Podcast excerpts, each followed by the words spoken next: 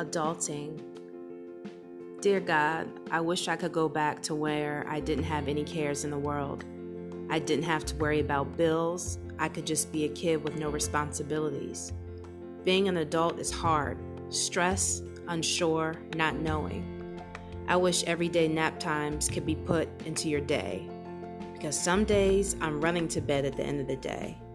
I was asked today, What do I do to keep my skin looking good?